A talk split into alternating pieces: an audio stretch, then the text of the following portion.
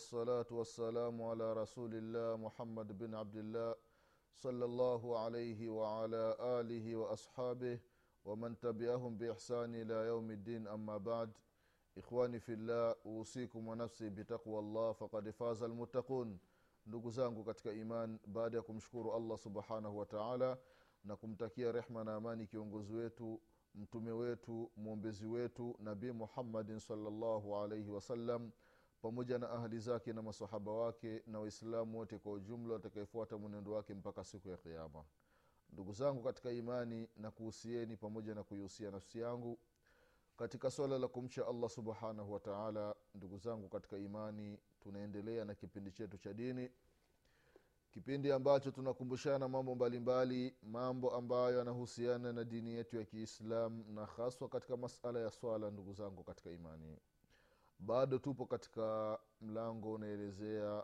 habari za siku aljumaa na mambo ambayo mwislam inatakiwa ayafanye katika siku aljumaa katika kipindi kilichotangulia tulikumbushana baadhi ya mambo ambayo mwislam inatakiwa ayafanye ili ajipatie ofa maalum kutoka kwa mwenyezi mungu subhanahu wa taala ya kufutiwa madhambi ya siku kumi tunaendelea vile vile ndugu zao katika imani kukumbushana baadhi ya mambo na ubora na faida zinazopatikana katika siku aljumaa ni kwamba mwislam ambaye atakaefata yale masharti yaliyotajwa malipo yake ni makubwa.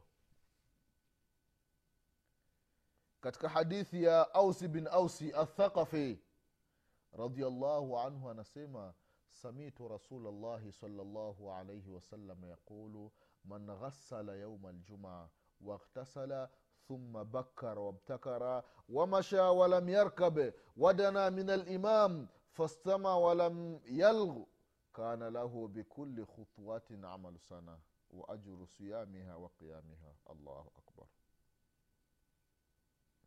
hadithi ambayo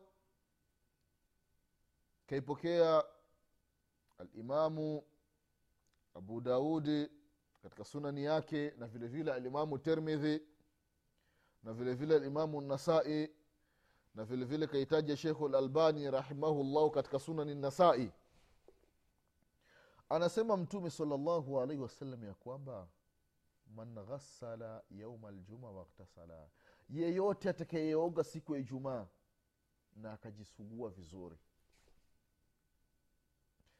siku ya ijumaa anaoga baada ya kuoga sio kuoga tu hapana pamoja na kujisugua.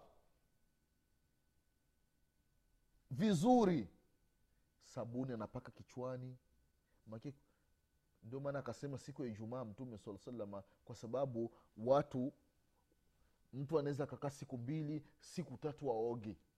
Hasa ile ijumaa kwa sababu atakutana na wenzake asiwi na harufu mbaya ndio aoge vizuri. Na ajisugue wanasema wanachooni rahimahullahu rahimahumullahu ya kwamba kuoga ghasala waghtasala kwa maana yeye mwenyewe anaoga na vile vile kichwa chake anakiosha vizuri. Kwa sababu anasema mtume salllahu alaihi wasalama alikuwa anaongea na waarabu. Kwa sababu waarabu walikuwa wako na nywele nyingi sasa yawezekana mauchafu yanakuwa katika kichwa. Kwa hiyo wakati wa kuoga sio unajimwagia maji tu afu inatosha hapana. Ukiweka maji unaweka na sabuni unajisugua kabisa. Umeshaona au wewe unaweka maji alafu mke wako anakuwa anakusugua. Vile vile kuwahi mapema msikitini. Kwa hiyo jambo la kuoga vizuri na kuwahi msikitini mapema. Halafu mtu akienda msikitini aende kwa miguu. Asiendi kwa kipando. Asitumii gari wala asitumii pikipiki wala asitumii beskeli. Aende kwa miguu kutoka nyumbani kwake mpaka msikitini wamasha walam yarkab halafu akienda msikitini kwa kutembea bila kupanda kipando halafu wadana min alimami fastamaa halafu akawa mbele ya imamu na akasikiliza khutba. Haya masharti lazima yatekelezwe ndukuza katika imani. Sababu kuna baadhi ya watu wanaenda msikitini. Hutuba inatolewa. Baada ya sala akiulizwa na mwenzake ambaye aliswalia msikiti mwingine. Ulisalia wapi leo? "Ah, leo limesalia msikiti fulani. Ilikuwa hutuba gani? Ah wala hata sikumbuki imamu mwenyewe haeleweki eleweki kumbe mwenyewe ndio haeleweki. Anamzulia imamu ye alifika pale kazi yake ikawa ni kulala tu. Ana habari ya kusikiliza hutuba yeye anashtuka watu wanakimsala kwa hiyo mwislamu ambaye atapata haya malipo haya ambayo ameyataja mtume salllahu alaihi wasalama mwislamu atakayeoga vizuri siku ya ijumaa halafu baada ya kuoga vizuri akawahi msikitini mapema. Alafu akenda kwa miguu. Alafu akawa mbele ya imamu akasikiliza khutba. Mtu huyu kila hatua moja aliyoipiga kutoka nyumbani kwake kwenda msikitini kila hatua moja anapata thawabu za mwaka mzima thawabu za mtu ambaye amefunga na usiku mzima alikuwa anasimama anafanya ibada. Allahu akbar. La ilaha illallah. Angalia haya malipo ndugu zangu katika imani. Piga mahesabu kutoka nyumbani kwako mpaka msikitini. Unapiga hatua ngapi? Unapata wewe kila hatua moja unapata malipo sawasawa na mtu ambaye amefunga mwaka mzima na, kil, na usiku mzima anasali anamwabudu mwenyezi mungu. Kwa hiyo haya malipo ya huyo ambaye anafunga mwaka mzima na kila siku usimama usiku ndio kila hatua moja wewe ndio unaenda unapata. Mpaka unafika msikitini. Ndio maana mtume saa salam akasema watu waende kwa miguu. Ili hatua ziwe nyingi. Na usende tu unapiga hatua kubwa kubwa. Aa, unaenda taratibu. Ili malipo yako yawe mengi wanasema wanachuoni rahimahumullahu ya kwamba mtu ambaye yuko mbali na msikiti ambaye kutembea kwa miguu mpaka kufika msikitini atachoka au atachelewa huyu akipanda hamna matatizo.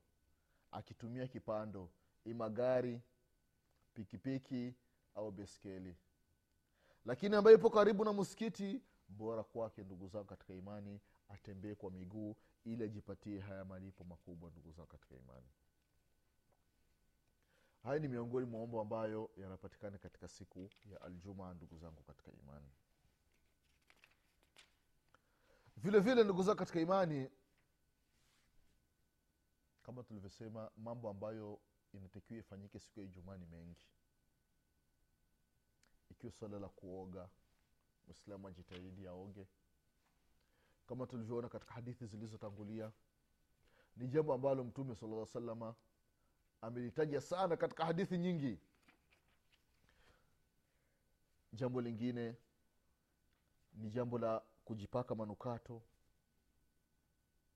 Kama anayo basi ajipake mafuta uzuri ili awe na harufu nzuri. Na kama hana mke wake kama anayo na yeye vile achukue yale ya mke wake ajipake kwa sababu asli ya mafuta mafuta uzuri ya wanawake sio yale ya harufu kama ya wanamume. Ni makosa mwanamke wa kiislamu kujipaka ma, ma, mafuta uzuri ambayo yana harufu. Akipita hivi wanamume wanaipatapata ni makosa. Anapata madhambi. Lakini kuna mafuta yao maalum ambayo hayana harufu sana. Kwa hiyo mwanamume kama hana kabisa anapitia hayo hayo ya mke wake hamna noma jambo lingine ndugu zangu katika imani ni mtu kupiga mswaki. Nakuwa na mswaki anapiga siku ya ijumaa.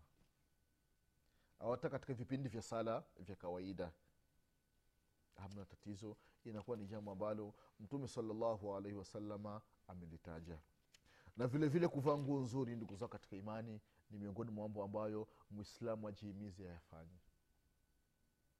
ndio maana mtume saa salama katika baadhi ya hadithi anawambia watu kwa sababu gani mtu hauwi na nguo mbili? Nguo moja ni kwa ajili ya mihna ni kwa ajili ya kazi yako. Hii nguo ni kwa ajili ya kazi yangu tu ya gereji na nguo nyingine ni kwa ajili ya sala ya kumwabudia allah subhanahu wataala lakini zama tulizo nazo ni vurugu. Hiyo hiyo nguo ndio unaenda nayo shamba hiyo hiyo nguo ndio naingia nayo msikitini hiyo nguo ndio naenda nayo kusali laidi hiyo nguo chafu nguo imechanika. Yaani nguo ina sifa zote mbaya. Na sio kwamba mtu hana nguo nyingine hapana zimejazana kabatini. Lakini katika mambo ya dini ndio mtu anaenda anavaa vile vitu vibaya vibaya. Katika mambo ya kidunia basi ndio mtu ana uramba sawasawa haifai ndugu zangu katika imani. Takiwa mtu apendeze. Apendeze kwa ajili ya allah subhanahu wataala na ndio kama baadhi ya wanawake wanavyofanya ndugu zangu katika imani. Mwanamke anapokuwa nyumbani sio wote lakini baadhi ya wanawake. Akiwa nyumbani mbele ya mme wake katika nyumba ya mme wake anavaa nguo chafu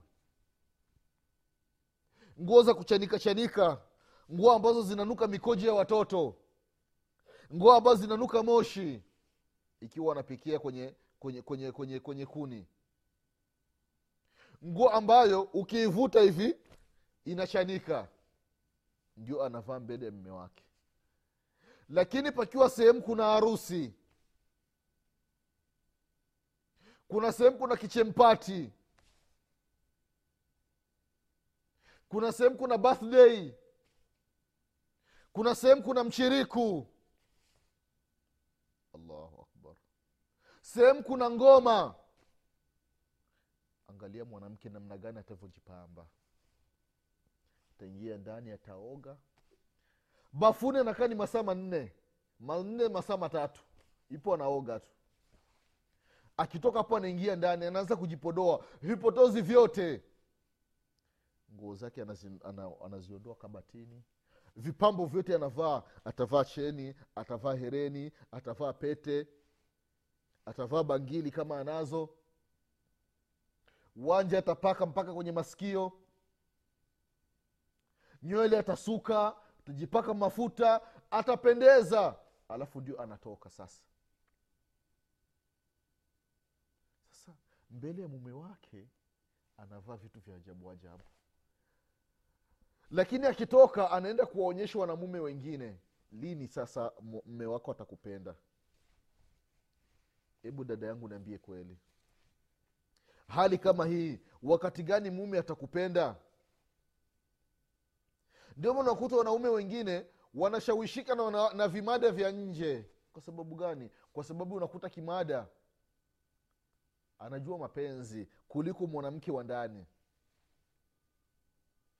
mtu akiwa na kimada chake kile kitendo cha, uwe unaenda kwa kimada chako kimada amesha kuona basi kimada anaacha kazi zake. Atakufuata kule anakukumbatia anakupokea anakukaribisha ikiwa na nguvu anakunyanyua mpaka ndani. Yanafanyika mnayafahamu. Mzigo atauchukua karibu habari za huko pole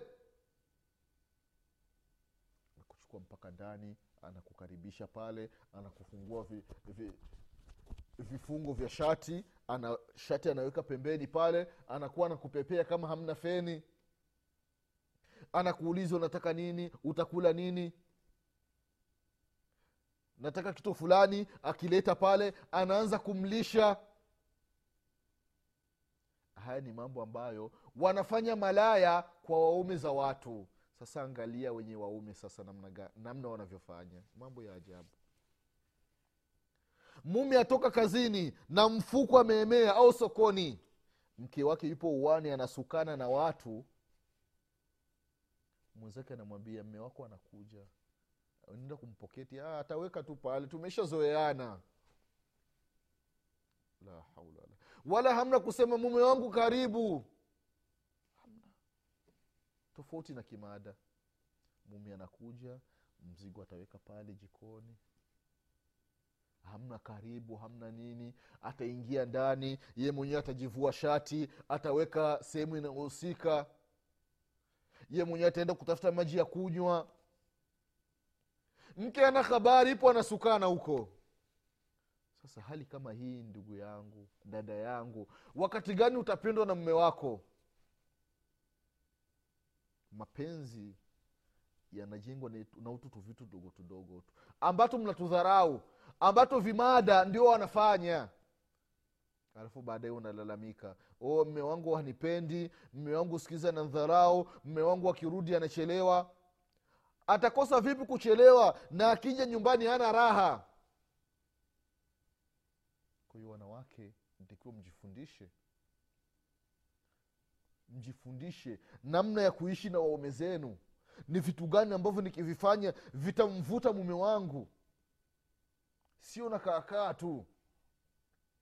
Kwa hiyo ndugu zangu katika imani haya ni mambo ambayo mwislamu inatakiwa ayafanye katika siku ya aljumaa ili mwenyezi mungu subhanahu wataala amlipe malipo ambayo ni mazuri na jitahidi kuvaa nguo ambazo ni nzuri ndugu zangu katika imani. Nguo za heshima nguo ambazo zinalingana na ile siku ya ijumaa na ile sehemu msikitini ni nyumba miongoni mwa nyumba za mwenyezi mungu. Unapokwenda msikitini umeenda kumtembelea allah subhanahu wataala sasa uwe katika hali nzuri.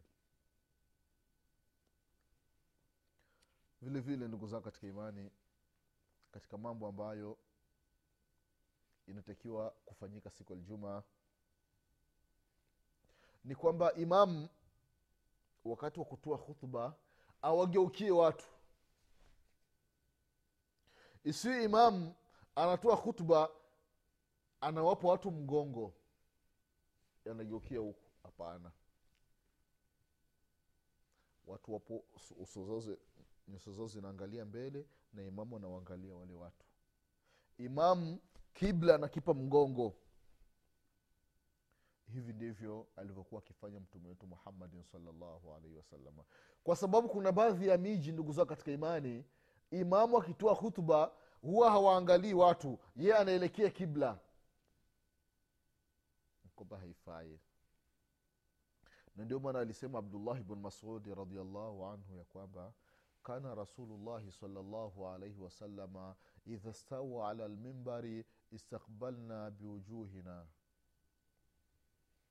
Na katika hadithi ya thabiti kana nabiyu salllahu alaihi wasalama idha qama ala mimbar istakbalahu ashabahu biwujuhihim. Katika hadithi ya abdullahi bnu masudi ambayo kaipokea imamu tirmidhi na vile vile kaitaja shekhu lalbani rahimahullah katika, katika silsilati hadithi sahiha na katika sahihi tirmidhi kwamba alikuwa mtume salllahu alehi wasallam anapotoa khutba basi tunamwangalia. Masahaba wanasema mtume akitoa khutba salllah salama tunamwangalia. Nyuso zetu zinamwangalia mtume saa salama na katika hadithi ya thabiti radiallahu anhu ambao kaipokea ibnu maja na vile vile kaitaja shekhu alalbani katika silsilatu sahiha na katika sunan ibnu maja kwamba alikuwa mtume salllah salam akitoa khutba huwaangalia wa, wa, masahaba kwa hiyo khatibu anapokuwa anatoa khutba inatakiwa waangalie watu. Sio awape watu mgongo hapana. Hivi ndivyo inavyotakia inavyotakiwa ndugu zangu katika imani. Jambo lingine ndugu zangu katika imani ni kwamba siku ya aljumaa kama tulivyosema ni bora mtu kutembea kwa miguu kuliko kipando ikiwa mtu yupo karibu na muskiti ili ajipatie zile sawabu ambazo amezitaja mtume wetu muhammadin salllahu alaihi wasalama vile vile katika siku ya ijumaa ndugu zao katika imani ni vizuri au ni sunna ile alfajiri ya ijumaa. Kwa maana leo ni, ni aisha leo ni, ni usiku wa kuamkia ijumaa. Alhamis kuamkia ijumaa. Sasa ile alfajiri ya siku ya ijumaa ni sunna yule mwenye kusalisha katika rakaa ya kwanza baada ya kusoma alhamdu na asome surati sajida aliflamim tanzilu lkitabi la raiba fihi min rabilalamin katika rakaa ya kwanza. Katika rakaa ya pili asome alhamdu pamoja na hal ataka hadithu lghashia hal ata, ala linsan hinu min adahari lam yakun shei madhkura surati dahar au surati linsan hii ni sunna ndugu zangu katika imani. Mtume wetu muhammadin salllahu alaihi wasalama alikuwa mara kwa mara anasoma hizi sura. Kama ilivyopokelewa katika hadithi ya bukhari na hadithi ya muslim. Katika hadithi ya abu hureira radiallahu anhu waardah hii ni katika alfajiri ya, ya siku ya ljumaa ama katika sala ya ijumaa yenyewe mtume salllahu alaihi wasalama raka ya kwanza baada ya kusoma alhamdu anasoma surat ljumaa yusabihu lillahi ma fi lsamawati wama fi lardhi wahuwa lazizu lhakim katika raka ya pili baada ya alhamdu anasoma surat lmunafiqun idha jaka lmunafiquna qalu nashhadu innaka la rasulullah wallahu yalamu innaka la rasuluh. Wallahu yashhadu ina lmunafiqina lakadhibun hii ni katika hadithi ambayo kaipokea abu hureira radiallahu anhu kama ilivyokuja katika sahihi muslim. Wakati mwingine kama ilivyopokelewa katika hadithi ya numan bn bashir radiallahu anhu hadithi ambayo kaitaja alimamu muslim vile vile wakati mwingine alikuwa anasoma katika raka ya kwanza anasoma baada ya alhamdu anasoma sabihisma rabika lala na raka ya pili baada ya alhamdu anasoma hal ataka hadithu lghashia hivi ndivyo alivyokuwa akisoma mtume wetu muhammadin salllahu alaihi wasalama katika sala ya aljumaa katika sura ambazo alikuwa mara kwa mara anapenda, kuzisoma. Wakati mwingine kama ilivyokuja katika riwaya ya muslim hadithi ya numan wakati mwingine alikuwa anasoma surat ljumaa na katika raka ya kwanza katika raka ya pili anasoma surat lghashia hal ataka hadithu lghashia kwa hiyo hizi ni namna au ni sunna ndugu zao katika imani waislamu wahuishe hizi sunna. Wahuishe sunna ya mtume wetu muhammadin salllahu alaihi vile vile ndugu zao katika imani katika mambo ambayo inatakiwa mwislamu ayafanye mara kwa mara au ayazidishe sana katika siku ya ljumaa ni kumsalia mtume wetu muhammadin salllahu wasallam ima usiku wa kuamkia aljumaa au siku ya aljumaa yenyewe. Kama alivyosema mtume salllahu alaihi wasalama katika hadithi ya anas bn malik radiallahu anhu anasema akthiru alsalata alaya yauma aljumaa wa leilat aljumaa faman salla alaya salatan sala llahu alaihi ashra. Hadithi ambayo kaipokea alimamu lbaihaqi katika kitabu chake sunan lkubra na vile vile kaitaja shekhu lalbani rahimahullahu katika silsilat lahadithi sahiha. Na vile vile ukiangalia katika tamamu lminna ala taaliqi ni kwamba siku ya ljuma au siku wa kuamkia aljumaa mwislamu azidishe sana kumswalia mtume salallahu alaihi wasalama ima akileta ile swalati ibrahimia yote au akileta ile fupi. Kusema allahuma sali ala muhammadi waala ali muhammadi kama sallaita ala ibrahim waala ali ibrahim wabarik ala muhammadi waala ali muhammadi kama barakta ala ibrahim waala ali ibrahim annaka hamidu majid allahuma sali ala muhammad waala ali muhammad. Kama sallaita ala ibrahim waala ibrahim innaka hamidu majid. Wabarik ala muhammad waala ali muhammad. Kama barakta ala ibrahim waala ibrahima fi lalamin innaka hamidu majid. Au anazidisha maanake zipo nyingi. Nakumbuka katika kipindi tulipokuwa tukizungumzia masala ya swala mtu ipo katika tahiyatu. Zaidi aina tano ya tahiyatu ya salatu ala nabii zimepokelewa kutoka kwa mtume wetu muhammadin salllahu alehi wasalama au kusema allahuma sali ala muhammadi allahuma sali ala muhammadi wa ali allahuma sali ala muhammad wa ali mtu unazidisha kumtakia rehma mtume wetu muhammadin salllahu alaihi wasallam